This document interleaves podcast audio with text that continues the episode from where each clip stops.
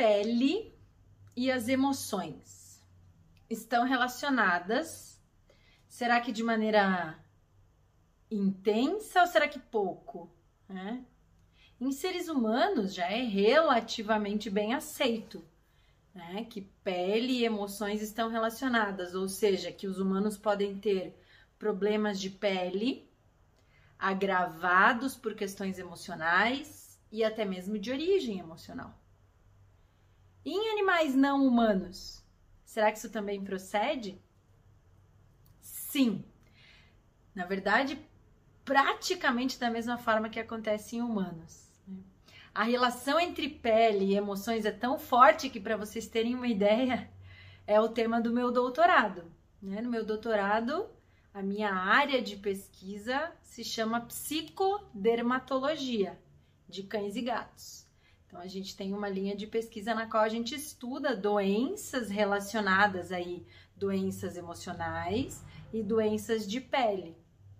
E o que, que a gente tem visto ao longo desses mais de três anos aí que a gente está observando e estudando isso, é que a relação é muito grande e que existem várias doenças que são de fundo emocional, que podem levar a sintomas de pele, e várias doenças de pele que são pioradas, agravadas por questões emocional, emocionais. Né? E da onde vem essa relação tão íntima? Porque na verdade a gente é um pouco condicionado na medicina aqui no Brasil a estudar o corpo em gavetinhas, assim, né? A gente lá na, na, na escola de medicina veterinária, a gente estuda cérebro, depois a gente estuda o estômago, depois o coração, daí os ossos, daí os músculos, daí a pele, como se as coisas fossem separadas, na verdade elas não são.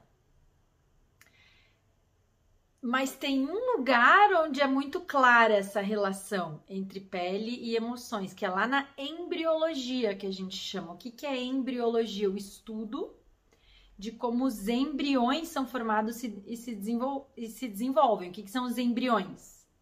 Né? O organismo quando está lá dentro do útero. Né? Antes de virar feto, a gente chama ele de embrião. Então, logo depois da fecundação, as células se dividem lá em mil milhões, milhares de células, aí aquilo vira um embrião. E aí a gente tem a ciência da embriologia, que estuda as etapas desse desenvolvimento, o que é normal em cada uma etapa, aonde que surge tal ordem, onde que, onde que surge em tal parte. E na verdade, no início é tudo uma bolota de células, e essas células vão se distanciando, porque elas vão se multiplicando e vão virando camadas. E essas camadas vão se diferenciando, a gente chama, né? Um processo de diferenciação celular. Então, as células dessas camadas que originalmente são praticamente iguais, elas vão ficando diferentes dos formatos e tipos que elas têm que ser para constituir os diferentes órgãos. E é assim que surge o organismo, né? Os nossos organismos, dos mamíferos. E grande parte da embriologia humana, historicamente, foi estudada em várias outras espécies, né? Por questões éticas né? A gente não podia ficar criando bebês em laboratório observando a gestação de mulheres em laboratório, então a gente faz isso com outras espécies, porque até um tempo atrás estava tudo bem, né? Então a gente tem bastante estudado aí a embriologia em rato, em gato, em cachorro, em cavalo, em coelho, em ovelhas, em várias espécies. Então é muito legal, porque na verdade a gente vê que o legal, né, é que a embriologia é muito semelhante e por que, que eu entrei nessa viagem histórica aí, falando lá dos embriões?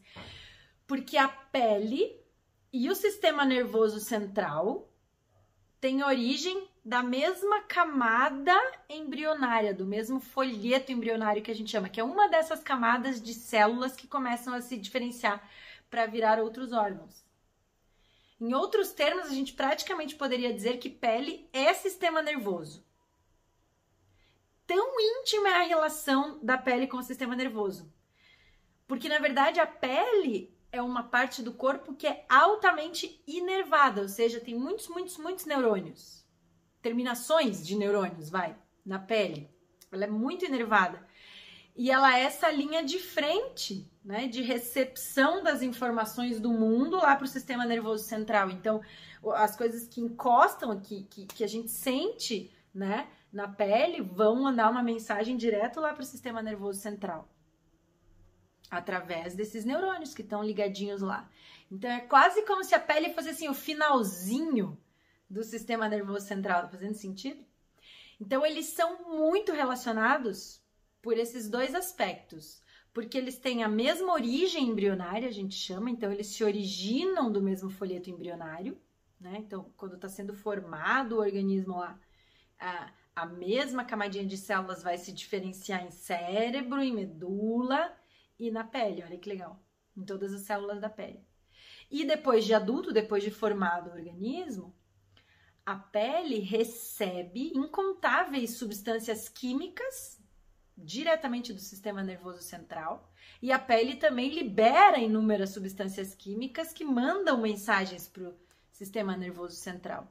Então, eles são dois sistemas muito fortemente conectados do ponto de vista neuroendócrino, que a gente chama, que tem né, substâncias neuro neuroquímicas e hormônios. Endócrino vem de endocrinologia, dos hormônios, né, das glândulas e dos hormônios do nosso organismo.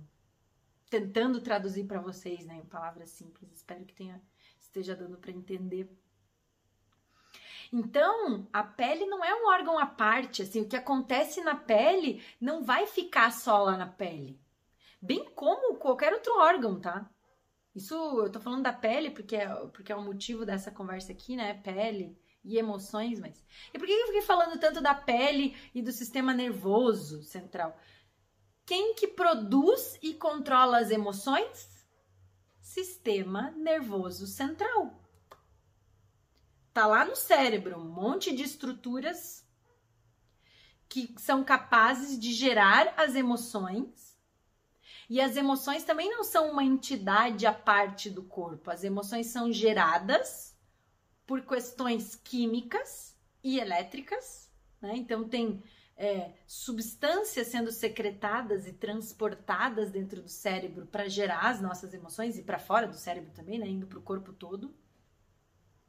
Aquele friozinho na barriga que a gente sente em algumas situações. Não é uma coisa imaginada. Aquele frio na barriga a gente sente de verdade, porque tem substâncias que são liberadas do nosso cérebro quando a gente pensa ou sente alguma coisa, que vão afetar nosso estômago. Esse é só um pequeno exemplo. Então, toda vez que um cão, um gato, um ser humano tem uma emoção, essa emoção se originou de coisas físicas que acontecem no cérebro ou elétricas, e essa emoção promove a liberação de substâncias que vão chegar potencialmente no corpo todo. E um dos lugares onde é bem importante chegar essas substâncias é a pele. Então elas estão muito relacionadas. E aí um cachorro ou um gato tem uma alergia lá, por exemplo. E aí essa pele coça, coça, coça, coça, coça, coça. Essa coceira e o ato de coçar faz com que a pele libere substâncias que vão chegar lá no cérebro e vão afetar a fisiologia cerebral e, por consequência, podem afetar as emoções. Além disso, o prurido por si só, a coceira, é uma emoção. Isso afeta o estado emocional também. Quem aqui já teve uma coceira por vários dias? Se alguém aqui já pegou sarna, sabe o que a sarna faz com a emoção de uma criatura. Né? Eu já peguei sarna, da Cleo, da minha cachorrinha que eu resgatei. E era muito difícil existir, porque eu não conseguia me concentrar em nada. Coceira, coceira, coceira, coceira, coceira, né? A coceira tava lá na pele porque tinha uma sarna me fazendo coçar, mas a coceira era uma emoção percebida pelo meu cérebro, por substâncias que estavam sendo liberadas ali na pele, mas que chegava lá no meu cérebro, mandava uma mensagem, mandava coçar. E essa sensação coceira afetava todas as minhas outras emoções, como concentração, como sono, como memória, né? O sono não é uma emoção propriamente dita, mas está fortemente relacionada às emoções. Tá fazendo sentido?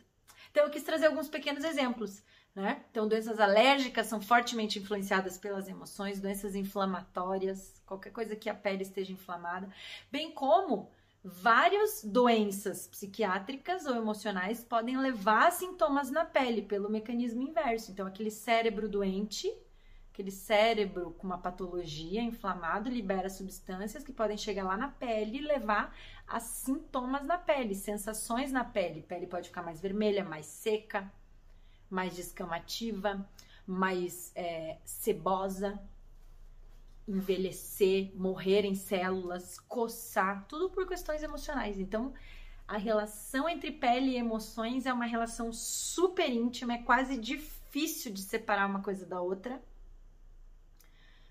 A maioria, eu arrisco em dizer, a maioria das doenças de pele são influenciadas por questões emocionais.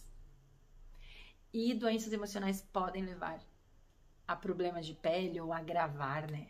Quadros dermatológicos, tá ok? Então, era isso. Espero de coração que esse conhecimento tenha sido interessante e útil de alguma forma para você conhecer melhor esses animais maravilhosos que a gente tanto ama. Beijo grande.